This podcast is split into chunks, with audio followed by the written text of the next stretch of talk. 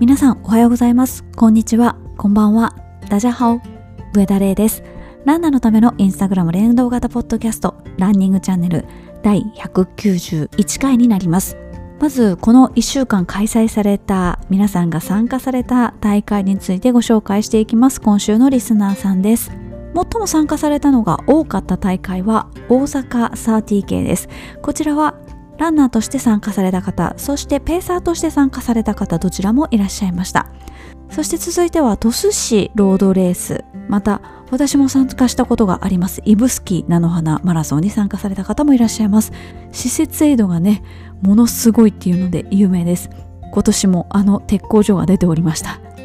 そして伊東オレンジビーチマラソンに参加された方もいらっしゃいます。またこの1週間はですね、まあ、全国のあの女子駅伝とかもねこのシーズン行われますけれども結構なんか地区対抗の駅伝が行われてる地域が多くってリスナーさんもたくさん参加されておりました。まずは八重山諸島。八重山毎日駅伝ということで石垣島で行われてたんですけれども周りの島々からもですね、まあ、地区対抗ということで参加されていました。続いては近江八幡駅伝。滋賀県ですね。こちらは男女でアベック優勝されたということでおめでとうございます。続いて逗子市内一周駅伝に参加された方もいらっしゃいます。で同じく逗子でちょどういうふうにお読みするのかちょっとわからないですが南郷駅伝というふうにお読みするのか南里駅伝というふうにお読みするのか東西南北の南にあの西郷さんの号ですね。駅伝に参加された方もいらっしゃいます。あとトラック系では大人のタイムトライアルボランティアそしてランナーとして参加されたという方もいらっしゃいました。もちろんね年から年中こうリレーマラソンとか行われてますけど結構この歴史のある地区対抗の駅伝とかその地域での駅伝っていうのが結構この地域この地域じゃないこの時期たくさん行われていてあなんかなんとなくの傾向があるんだなというふうに思いました。さて皆さんの他の投稿もご紹介していきましょう。まず北海道からジュエリーアイスとアイスバブルを見に行ってきましたという方の投稿がありました。ジュエリーアイスは流氷とはまた違ってですね皮が凍ってそれが磨かれてものすごいこう透明度の高いキラキラした氷になるっていうそんな氷です。そしてアイスバブルは、まあ、湖の底からこうガスがポコポコ出てくるんですけれどもそのガスが地表に出る前に凍っちゃったっていうやつ。どちらもこう北海道ならでは北海道でしか見れないものなんじゃないかなと思います。すごく綺麗でした。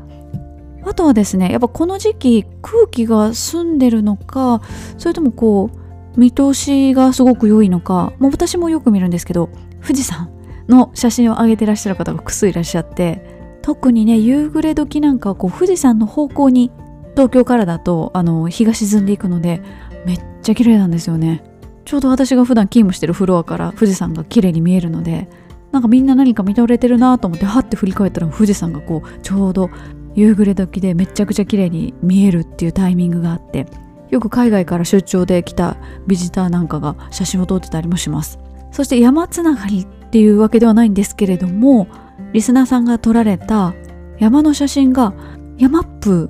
のその写真展写真大会みたいなので入選されたということでおめでとうございます。すごい荘厳な感じの写真でなんか山の厳しさみたいなのをひしひしと感じました。さあ続いてはですね全国各地でプロキングされているということで今回は岡山県の倉敷市私もあの実は年末ちょっと倉敷に行ってました。あと西表島ですね。多分海沿いのところしかもその外界とつながってるところと街中では落ちてるゴミの種類が全然違うと思うのでそこも面白ポイントだと思います。例えば東京湾とかは湾になってるのであんまりこうすっごい大きいゴミって少ないんですけどぱ以前石垣島とか台湾とか行った時はやっぱりこう外の海とつながってるというかもうダイレクトにゴミ来ちゃうので結構大きめのものが多いんですよね。こんなのこどっから来たんだろうみたいなものが多かったりします。さあこの1週間も記念日迎えられた方いらっしゃいますのでご紹介したいと思います。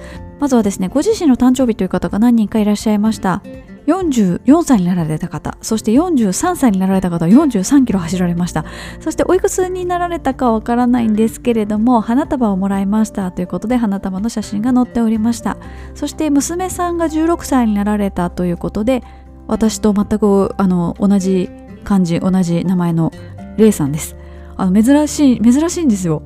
この漢字大抵間違われちゃうのであの王編？王様の王のあの例に間違われることが多いんですけど間違われることが大きすぎてもうあのよっぽどオフィシャルなものでない限りはもう指摘しないですで短い名前なので発音はしやすいんですけどローマ字書きにすると REI なので外国の方からするとあんまりこう馴染みがないというか RAY とかの方がなんか外国の方にはどちらかというと親しみがあるというふうに英語の先生から聞いて「スター・ウォーズ」のレイ・スカイ・ウォーカーあの方がいらっしゃるのでだいぶ助かってる面もあります。あの会社で賞を受賞した時に外国の方がプレゼンターなのでで日本人だけじゃなくっても他の国の方々も受賞者の中にはたくさんの国の方いらっしゃって名前をどういうふうに発音するのが正なのかっていうのが事前に送られてきたんですね。でその時にあの下の名前ファーストネームはレイス・カイ・ウォーカーと一緒だよっていうふうに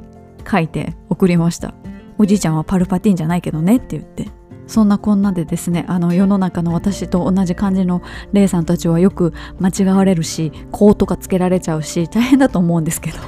あの立身弁の成り立ちは心ですからね。漢字はまく違われますけど外国人の方には比較的覚えていただきやすい便利な名前ですので一緒にね同じ名前で付き合っていきましょう。あと続いては皇居欄3800首を迎えられた方がいらっしゃいます。おめでとうございます。ちゃんと数えてらっしゃるのがね素晴らしいですよね。というような形でですねこの番組の冒頭ではランニングチャンネルのハッシュタグがついた投稿をご紹介していきます。このハッシュタグついに7万件を超えました。ありがとうございます。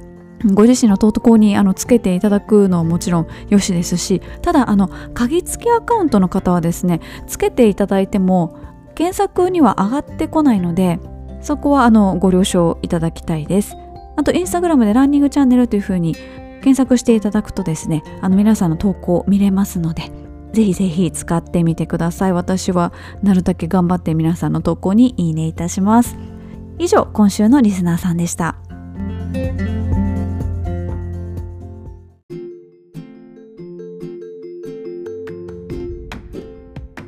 それではランナーズボイスのコーナーに行きたいと思います。こちらのコーナーはインスタグラムのストーリーズおよび Google フォームを利用しましてランナーの皆さんからコメントを頂戴するコーナーになっております。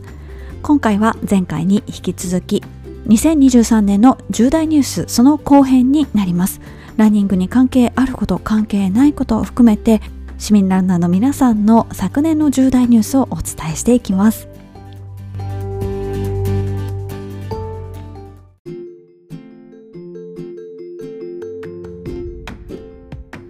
ず最初はガーミンに関することもいただいておりますのでご紹介します。ランを始めて3年。絶対になくすまいと使っていたガーミンのランニングダイナミックスポットをついになくしてしまいました。何回もランパンと一緒に洗濯したり時にはランパンに装着したままベランダに干してしまったりと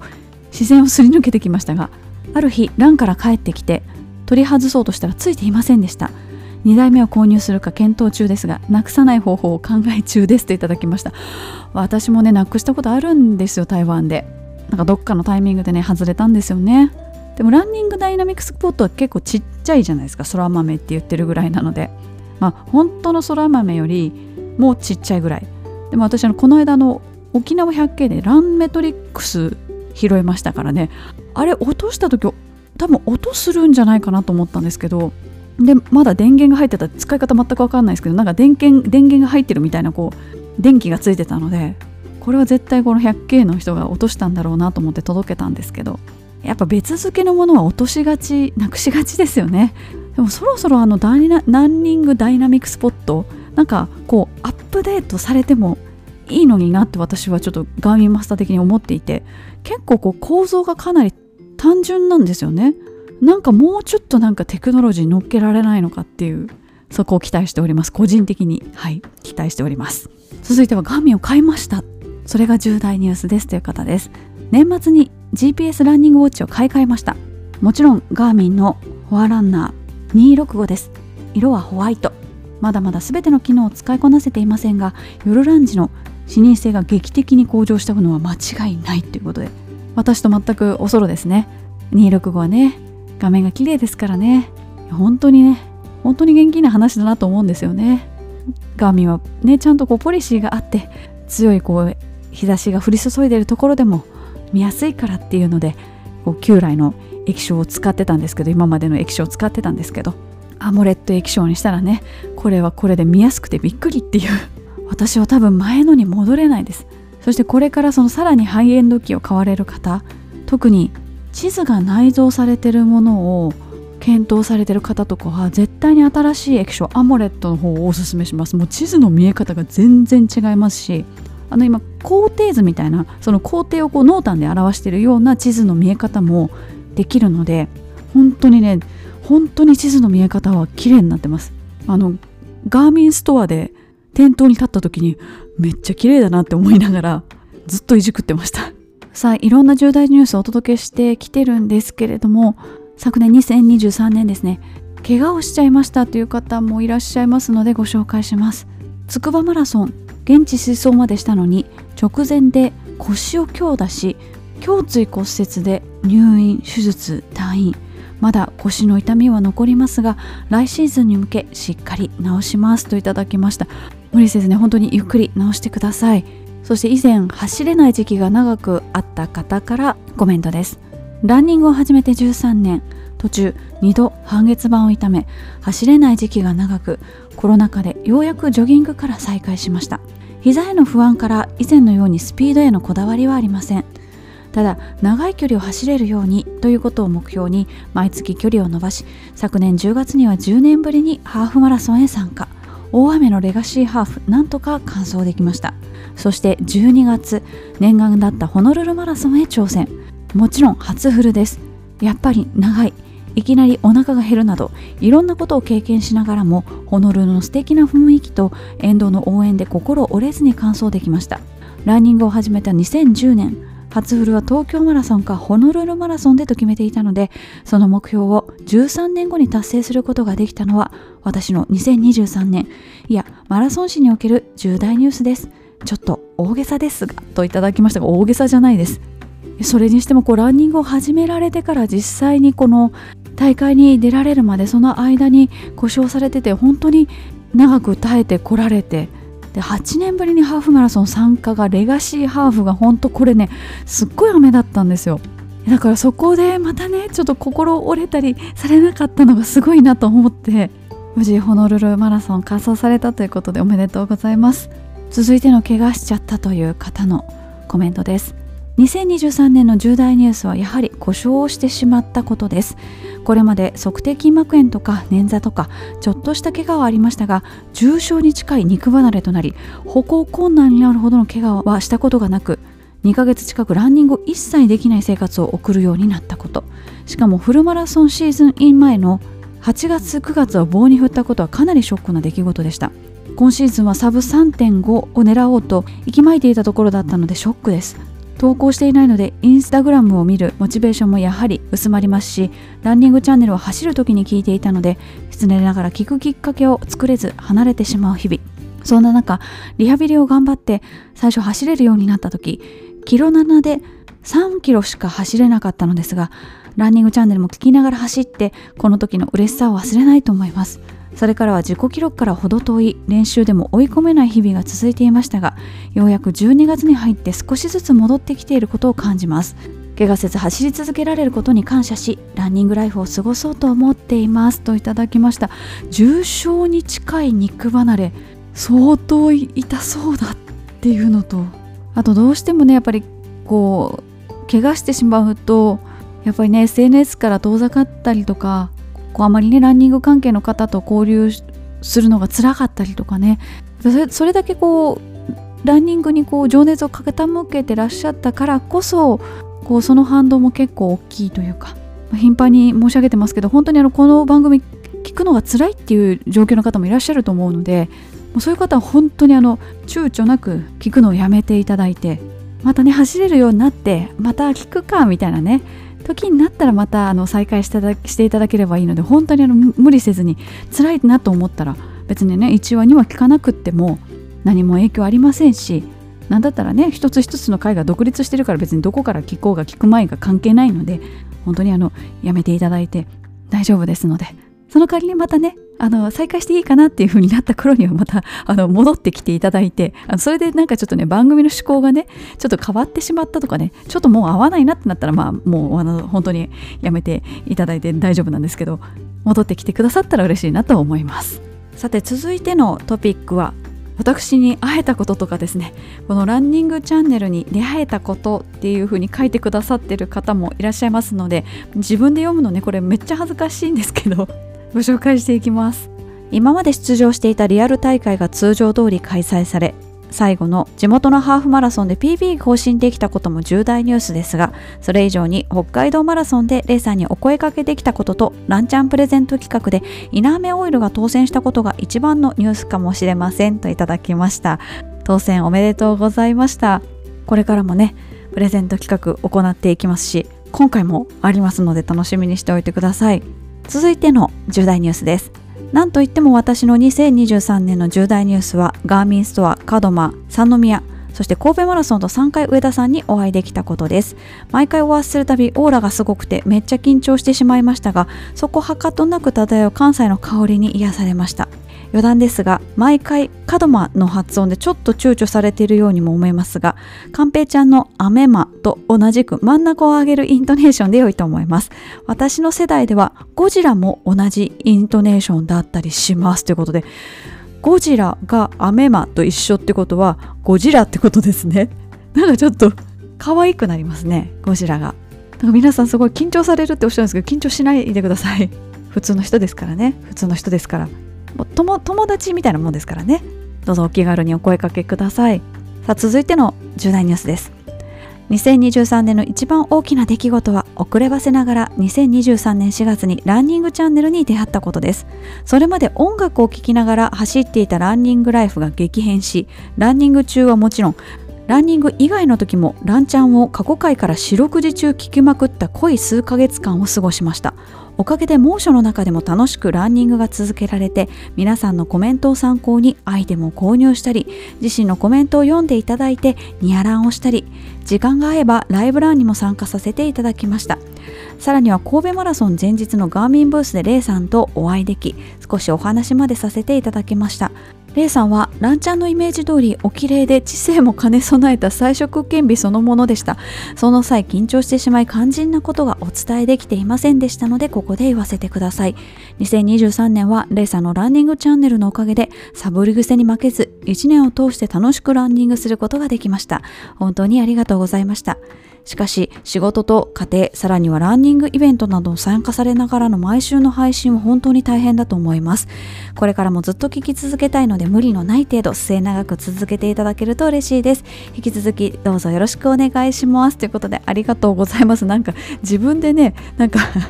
自分を褒められてるあの文章を読むのは本当になんかあのすごい違和感なんですけどもありがとうございます。でも本当にあの皆さんのコメントがないと成り立たない番組ですし私一人がなんかこう自分の知識だけで語っていても本当に何の説得力もないですしやっぱいろんな人がいるっていうことがすごく皆さんのこう力になってると思いますし私も本当にもう200回近くこの番組やってきて本当にいつも新鮮な気持ちであこういう考え方あるんだとかこういうのがあるんだっていうのをいつも勉強させてもらってるので楽しいなって思いながらやらせていただいております。続いての重大ニュースです。ズバリレイさんにお会いできたことです。もう1年前ですが静岡伊勢丹でお話できたことがやはり一番ですね。今思えばちゃんと名乗れたかも定かではないですが年明け早々楽しい時間を過ごして幸せでした。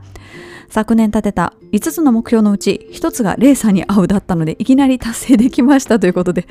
すごいですね。すいません。なんか年次目標に入れていただいて申し訳ないです。カーミンさんのお仕事もねまたなんかあのいろいろ来てほしいみたいなご要望があるそうでして今年はどこに行くのでしょうか。今まで行ったことないところにもねあの行くかもしれませんので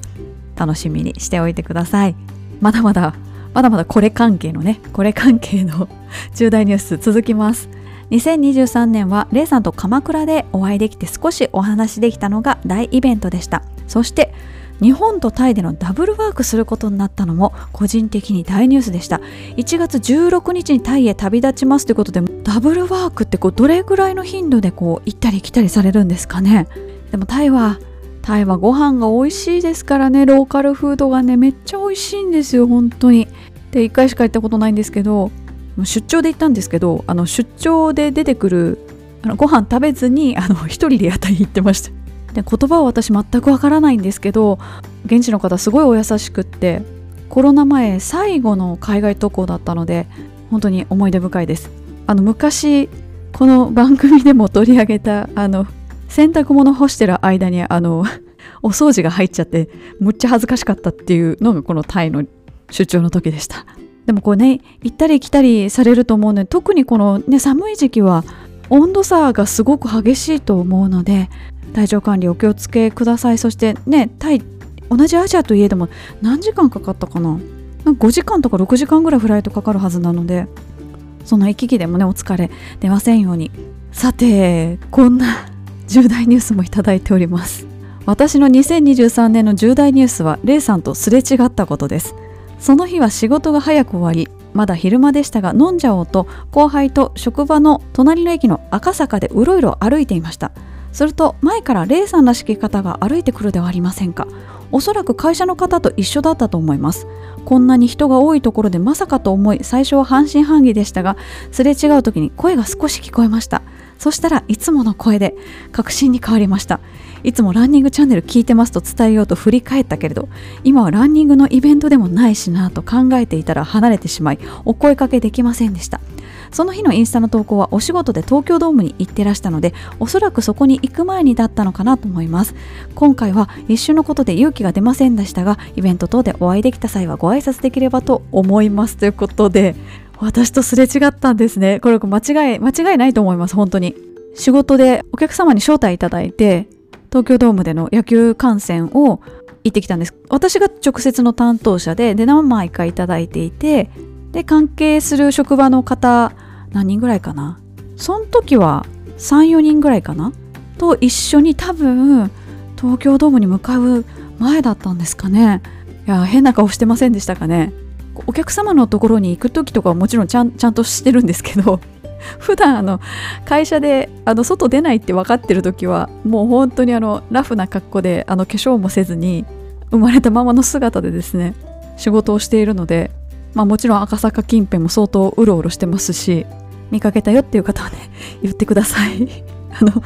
お声かけはあの、ね、ご本人があの恥ずかしいって思われるようでしたら別にあのお声かけいただかなくても大丈夫ですしあのお声かけいただいてもあの同僚とかと一緒でも全然大丈夫ですのでほら出た芸能人とか言われるだけなので大丈夫です。台湾なんかあの DM がすぐ来ますね。どこどこにいたでしょって。まあいたからまあいたよって返すんですけどおおおなかなかちょっと面が割れてるなと思ってびっくりする時があります。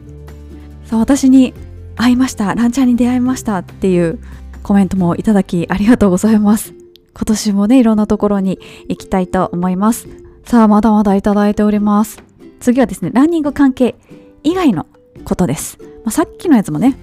ランニング関係以外かもしれないですけどね私にあったっていうのがね。ご紹介していきたいと思います。まず嬉しいニュースですね。2023年の重大ニュースは何といっても娘が生まれたことです。娘の寝顔を見ると一瞬で一日の疲れが吹き飛びますということでお母さんのね立場からだったら本当に疲れ吹き飛ぶでしょうしあの直接関係のないその親戚とかでも何でもなくってもやっぱお子さんが寝てる姿ってもう癒しでしかないですよね。そしてなんかあなんか今自分がいるこの場所が平和な証拠だなって思ったりもします。さて続いての重大ニュースです。ご紹介します。私は某公安系の職業ですが昨年臨時勤務で7月から11月の初旬まで約4ヶ月間研修施設の教官となりました。人に教える機会が全くない私にとっては未知の挑戦でした。日本一暑い町埼玉県熊谷市で最高気温39度の中グラウンドで長袖長ズボンの中基本教練回れ右や気をつけの姿勢の演練や重剣道をしたりかなり過酷でした仕事のストレスをランニングにぶつけ、仕事終わりや朝の点呼前にグラウンド周りを走りまくり、学生よりも体力連成をしていました。学生からは変人扱いをされ、私の背中を見てか分かりませんが、学生も私の言うことを聞いてくれるようになりました。後で聞いたのですが、学生からマグロと陰で言われるくらい走りまくりました。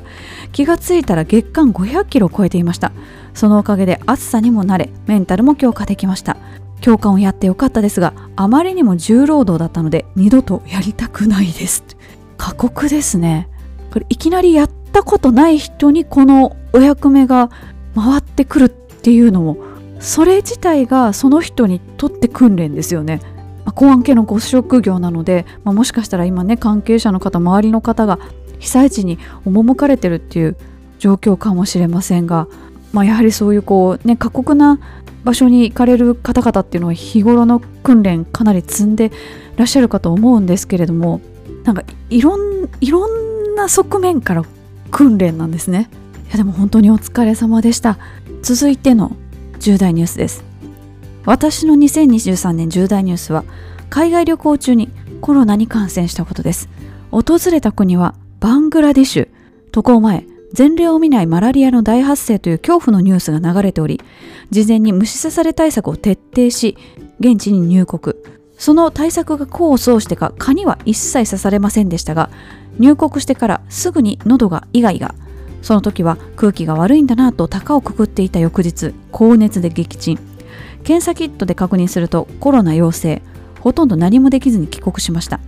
大変な思いをしましたが私には痛い記憶に残る重大ニュースとなりました。ということでバングラディッシュでコロナにかかるっていう。日本でかかってもねちょっと不安なのに外国もしかも日本から遠く離れたところで罹患してしまう精神的にもね結構お辛かったと思うんですけれども最近ねちょっとあまり聞かないですけどねコロナ。それでもなくなったわけではないので、まあ、引き続き気をつけていかないといけないですね。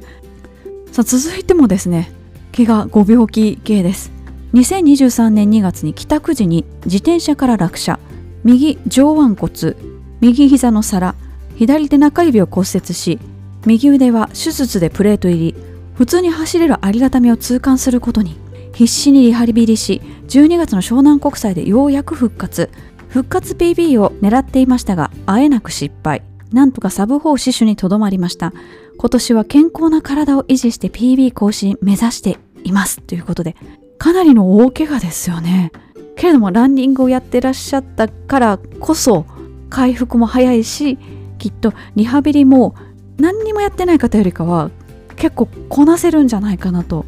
思います。去年ねそれだけ大変な怪我をされましたので今年は本当に何もないことを願っております。続いての重大ニュース。ランニング関係ではないけれどランニングに関係した2023年重大ニュースは白内障手術でした。おかげで9月はほとんど走れず皆様適切にサングラスを使いましょう。2022年は肩の骨折で8月ほとんど走れないということがあったので2024年は何もないといいなと思いますとやっぱりあんまり眩しすぎるところにいちゃダメなんですかね？サングラスかけとかなきゃダメですかね？本当に私最近見えづらくなってて。もう何回もこれ あのポッドキャストで言ってて早く病院行けって多分思ってる方すごいたくさんいらっしゃると思うんですけど。人間ドックもね予約しなきゃいけない。ランナーだから健康だっていうねこの思い込みがねあの一番いけないですからね。この週末に予約します。さあ続いての重大ニュース。ランニングとは関係ありませんが9度4段合格したことです。さらに小さな大会ですが U60 の地域の大会で優勝もできました。大人になって優勝の賞状をもらうことないので嬉しかったです。なかなかアンダー60って聞かないとは思いますがということでアンダー60でその加減はいくつなんですかね？でもアンダー60があるってことはなんか次アンダー70とかきっとあるんでしょうね、まあ、武道は障害スポーツでを示した方でもできるのででもこうやっぱり障害スポーツなだけに年齢区切ってもらえるとね確かにありがたいっちゃありがたいかもですね。さあこんなコメントもいただいております。今回のお題の分野でどちらか悩んだのですがランニング関係以外にしました。コロナ禍もあり小学校から不登校家に引きこもりがちになってしまった中3の娘。学校に相談してきたりいろいろなサポートをもらってもなかなか思うように日常に戻れなかった娘。そんな中3の娘が自分が参加した横浜マラソンの応援に妻と2人で来てくれました。折り返し地点とゴール1キロ前そしてゴール後妻曰く父親の走る姿そしてたくさんの人が一生懸命に走る姿それを一生懸命応援する沿道の方々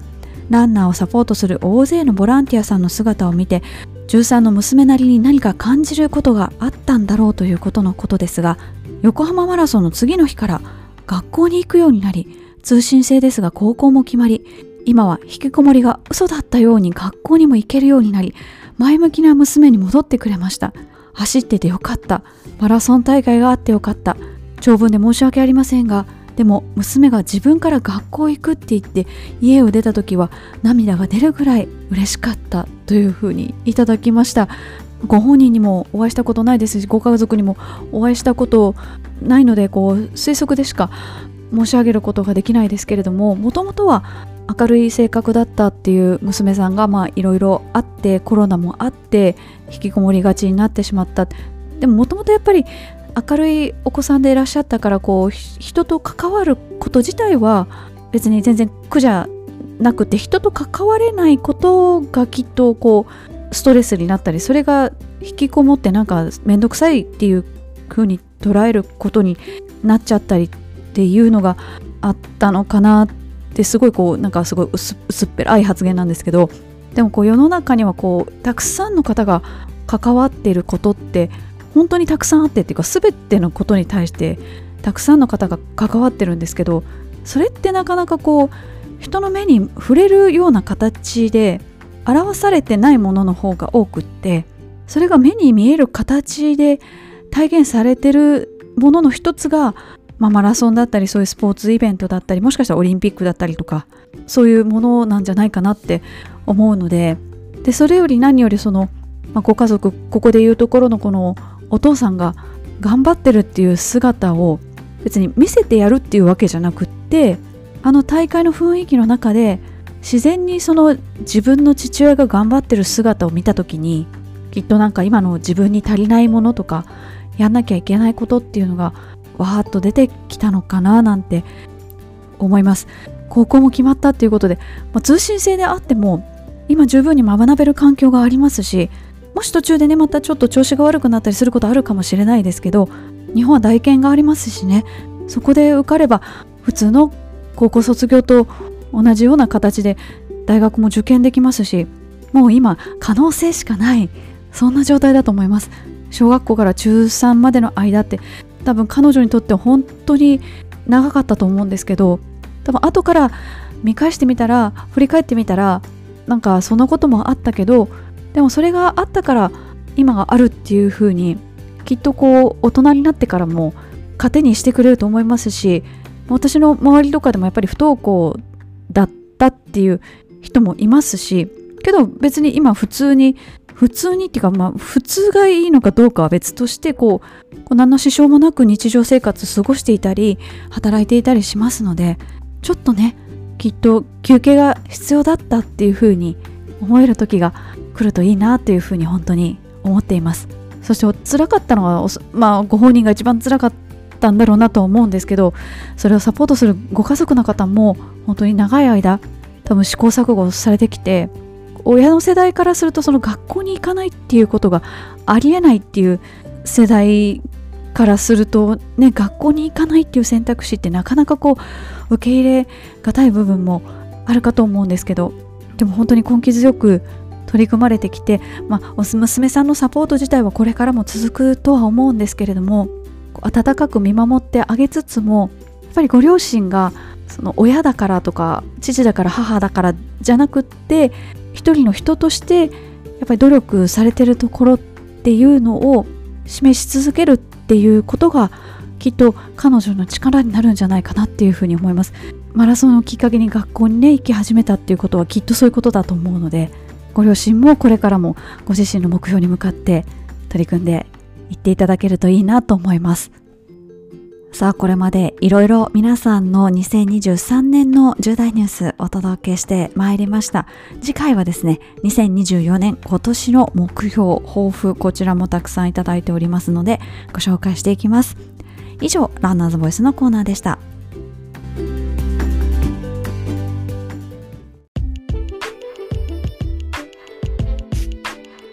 続いてはお便りのコーナーです。こちらのコーナーは読んで字のごとくこの番組にいただいたお便りをご紹介するコーナーになっております。順不動でお伝えしてまいります。まず最初のお便りです。いつから始めたという先日のお題。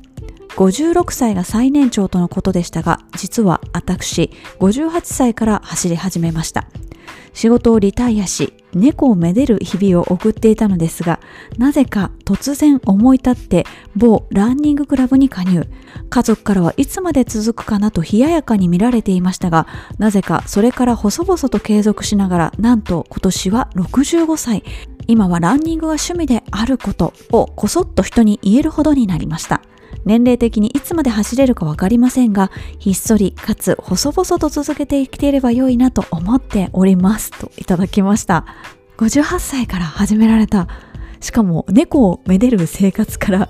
いきなり思い立って走り始めた。でもあの前回前回っていうかこの間のあの〇〇歳で始めましたのコメント見てるとなんか急に思い立ってっていう人がまあまあいらっしゃるのでなんかそういう直感ってやっぱり大事にしないといけないんだなって思いますよね。だって結果的にこうそういう方々がランニングを趣味として続けてらっしゃるっていうケースがいくつもあったのでなんかその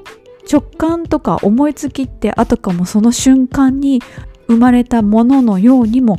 見えるんですけどそれってなんかね自己のなんか潜在意識とかずっと思っていたことが急になんかこう行き地を超えて溢れ出してきたみたいなものかもしれないですしね。突然のそんなね自分の内側からの衝動大事だと思います。さあ続いてもですね〇〇歳で始めましたに関するお便りです。年末は忙しくて〇〇歳で始めましたを投稿できませんでしたのでお便りします。私は37歳で初めてランニングシューズを買いましたが最初に店員さんに勧められたのは蛍光の黄色い靴でこんな派手すぎて履けないですよと言って濃い青色の靴にしました。がそこから5年経ちレース用は真っ赤ジョグ用は蛍光のオレンジや青ジム用は蛍光の黄色と立派に派手な靴を履いています。なんならシャツも派手な色の大会 T シャツでジムのトレーナーさんからも蛍光色を着ている人という印象を持たれているようです。あの頃の自分に言いたい。それは派手なうちに入らん。すぐになれるでと。確かにどのスポーツもそうかもしれないんですけど始めた直後の頃の自分の好みとある程度慣れてきてからの自分の好みってやっぱ変わってきますよね今やねいろんなところから情報が取れるのになんかこうねビギナーとクロートさんとのこの違いというか変遷があるっていうのは面白いですよねさあ続いてのお便りですいつもランニングチャンネル楽しみにしています。レイさんの声のリズムが走るリズムとマッチしていてとても心地よくランニングできています。こち亀並みの長期連載を期待していますといただきました。ありがとうございます。こち亀調べました。少年ジャンプの連載ではですね、1976年から2016年まで連載されていたそうなので、40年 ?40 年連載ってすごいですね。私80歳ぐらいまでやらなきゃいけないちょっとね80歳のあの声のトーンとかスピードって絶対ちょっとランニングに合わなさそうですけどでも意外とずっと喋ってたらこう鍛錬されてねこのスピードのまま喋れるかもしれないです。80歳になる頃ってポッドキャストってあるんですかね？そこも含めてね将来が楽しみになります。ちなみにこち亀より長く続いてる漫画としてはゴルゴ13らしいです。いやすごいですね。40年ってでもすごいですね。まだ私もうこの世におぎゃって第一声をねこの世にこう発してからまだ40まあもうすぐ4年ですけどその期間と同じぐらいずっと書いてらっしゃるんですよね。すごいですね。続いてのお便りご紹介します。いつもランのお供に楽しく聞かせていただいています。レイさんの穏やかな口調に癒されながら走るのがとても心地よいです。ランニングの初心者の頃に皆さんがどんな経験をしていたか、練習をしていたか、どんな風にステップアップしていったのか興味があるので、いつかそんなテーマの特集があったら嬉しいですといただきました。結構練習の回はコソ練の回とかね、いろいろやっておりますので、過去回をお聞きいただけると良いかなと思います。あとの初マラソンの方へみたいなね、回もありますので、ぜひお聞きください。続いてのお便りご紹介します。いつも楽しい番組をありがとうございます。2024年はレイさんとご一緒ランをするのがもう一つの大切な目標です。ぜひお願いします。ということで、今年ももうすでにですね、まあ、いくつか大会に出たりとか、あとイベントごととか、決まりつつありますので、また決まり次第ご紹介します。自分自身で企画するっていうのは、プロギングの企画は間もなく告知ができそうな感じで、あとは、やっぱり防災士の資格を取ったので、防災関連のランと組み合わせたイベントをやりたいなと思っているので、まあ、ちょっとそちらを考えています。続いてのお便りです。いつも楽しく聞いています。水戸黄門万葉マラソンでお見かけしたのですが、とても素敵でしたとありがとうございます。マラソン大会だと、もうずっとこう、ランナーさん応援してるので、あの、こんな穏やかな感じではなくてですね、もう、あの、がめつい感じで、めちゃくちゃ大きい声で 叫びまくってます。本当に人にあの、ポッドキャストあの、マイクの性能に依存するので、こうやって穏やかに喋れてるのはマイクのおかげです。オンラインミーティングでもここまで穏やかには喋らないかもしれない。今年もね、水戸黄門ママラソン走れたらいいなと思っています。すごい、本当にいい大会なので、呼ばれなくても出ようかなと思ってます。レースプロギングやりたい人を募ってもいいかもですね。まあ皆さんにこう参加費をご負担いただくことにはなるんですけど、そういうチーム作れたら楽しいな、面白いなと思います。続いてのお便りご紹介します。上田さんこんにちは。お正月のお便り会も楽しく聞かせていただきました。お正月の駅伝シーズンが終わるとやってくるのが花粉シーズンですが、私は毎年悩まされている鼻水ズルズルランナーです。走る際に皆さんの花粉対策などどうされていますか？おすすめアイテムや方法があればぜひ伺いたいです。と、書いてから今更ですが、上田さんは花粉症お持ちですか？お持ちであればお大事にということでありがとうございます。お持ちです。私は、結構アレルギー体質でですね、昔アレルギーテストも受けたことがあるんですけど、あとアナフィラキシーショックにもなったことがあって、白身魚でもアナフィラキシーショックになって、呼吸困難になって、もう本当にね、本当に死ぬかと思ったんですけど、救急車で運ばれたことがあって、で、その時にアレルギーテストを病院でやったら、もう花粉は何の花粉か忘れちゃったんですけどもうなんかあのグラフが飛び抜けてましたね。ビヨーンって。あと金属アレルギーもありますしまあいろいろアレルギー持ってるんですけどこと花粉症については私だけなのかもしれないですけど走ってる時ってあんまり鼻水出なくって家に帰ってきてからがもうひどい。鼻水が止まらない。オロナインも手放せない。あの鼻の下に塗るために。だか走ってる時は大丈夫なんですよね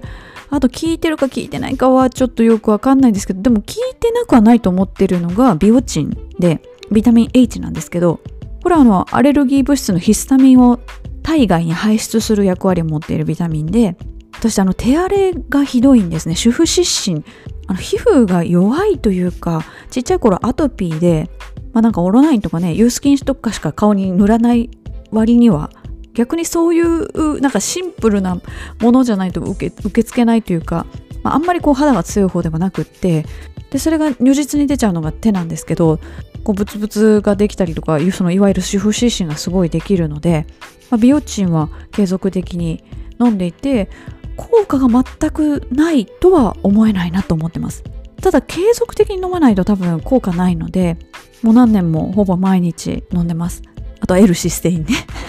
それ関係ないですけどね。初回聞いていらっしゃる方はね懐かしの L システインです。それも飲んでます。まあ、あまりにも花粉症ひどい時はもう屋内ジムにしちゃうとかもう割り切っちゃった方が逆にいいかもですね。なんかこうスイッチが入っちゃうとね本当に辛いのでで花粉で反応し始めると花粉じゃないものなんか何ですかねその排気ガスとか黄砂とかなんかいろんなものに反応し始めるので大変になるので外走らないって割り切るのも一つの手かなと思います。続いてのお便りご紹介します。マラソンしながらポッドキャストで何回も聞かせていただいております。レイさんのランニングに対する熱い思いと世の中の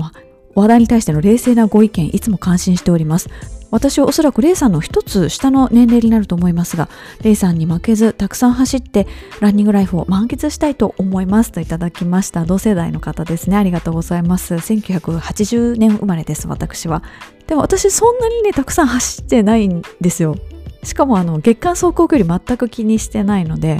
ゆるゆるジョグしております。さあ、最後のお便りです。マラソンの練習をやめたら、ランニングチャンネルを聞くのが辛くなって、インスタもみんなやめました。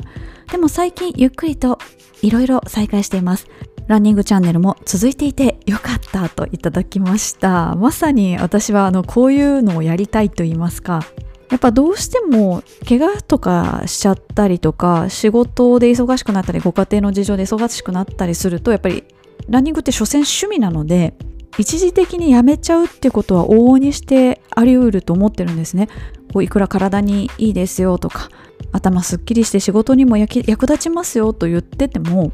あくまで趣味なのでやめちゃうことって本当にあると思うんですけどやめた後でもこう戻ってきやすい環境というか戻ってきた時に前と変わらずあるっていうのってすごい多分安心感につながると私は感じていてこのポッドキャストがそういう存在になったら嬉しいなと思ってもちろん私も年を取りますしこう話していく内容とか考え方とかも多分この3年でも変わっていってると思うんですけど音楽一緒だし番組の構成一緒だしなんだランニングチャンネル全然変わってないやんみたいな変わってないじゃんみたいなそこを狙いたい。そういうツッコミをいただきつつも変わってないことにこう安心感を抱いていただいてあまた戻ってきてよかったなって思えるような場所だったらいいなと思って同じスタイルをずっと続けてます。しかもこう同じスタイルずっと続けててもネタ切れを起こすことがまずないので続けられてるっていうのももちろんありますしほんとこうねいつでも帰ってこれる場所っていうのを提供し続けていきたいなと思っております。このような形でこの番組ではお便りご紹介しております。こちらのお便りの募集のフォームはですね、ランナーズボイスのコメントをいただく Google フォームの一番下につけております。お便りだけ送っていただいても、何つ送っていただいても問題ございません。この大会に出てきたとか、ランナーズボイスの方に、あ、そういえば送るの忘れてたとかですね、人のを聞いて、あ、自分こんなのあったみたいなとかですね、何でも結構です。あと、ガーミンに関する質問なんかも、あの、個人的にいただくこともあるんですが、やっぱり皆さん思ってらっしゃることはみんな思ってらっしゃることを他の方も感じてらっしゃることだったりするかと思いますので、お便りのコーナーにいただけると幸いです。ということで以上、お便りのコーナーでした。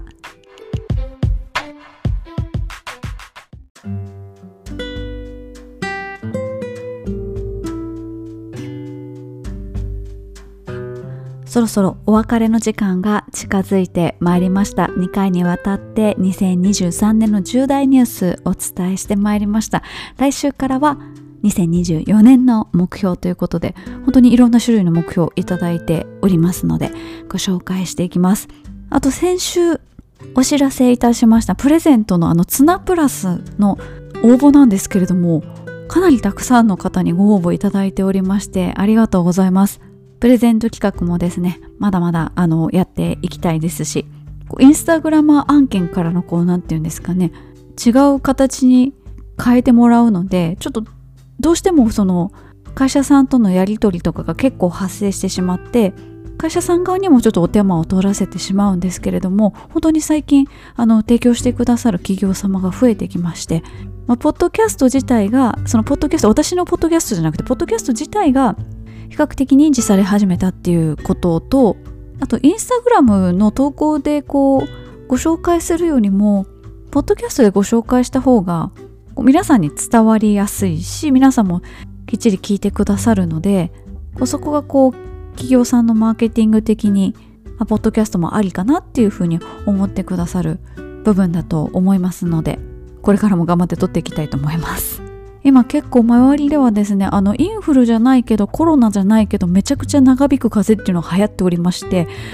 特になんか結構咳が残るっていうのでケホケホしてる方が私の周りは結構多いです寒い日も続いていますし結構あのシーズンに向けて追い込んでるっていう方は抵抗力弱まりがちなので体調管理ぜひともお気をつけください。ということでランニングチャンネル第191回お伝えしてまいりました。皆様次回の放送まで良きランニングライフをお過ごしください。それでは。